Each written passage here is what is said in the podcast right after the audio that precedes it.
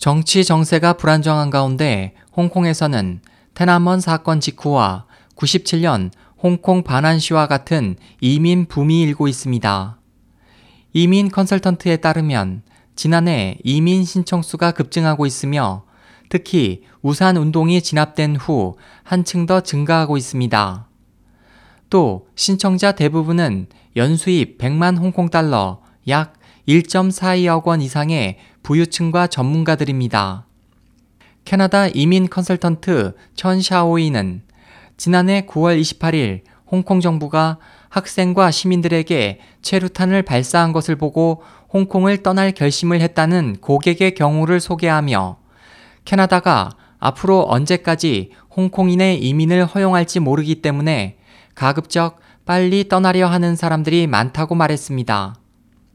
천 씨는 사람들이 초조해하는 기분은 마치 1989년 테난먼 사건 직후 같다며 센트럴 점거 기간 중에는 전화가 그치지 않았고 일요일에도 문의가 많았다고 설명했습니다.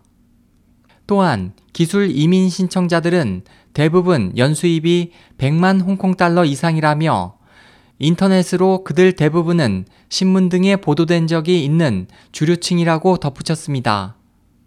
호주 이민 컨설턴트 치우 씨는 최근 호주도 인기 이민 대상지가 되어 신청자가 3, 40% 증가했다며 신청자 대부분은 전문가들이고 홍콩 정부에 대한 불만으로 이민을 준비하고 있다고 말했습니다.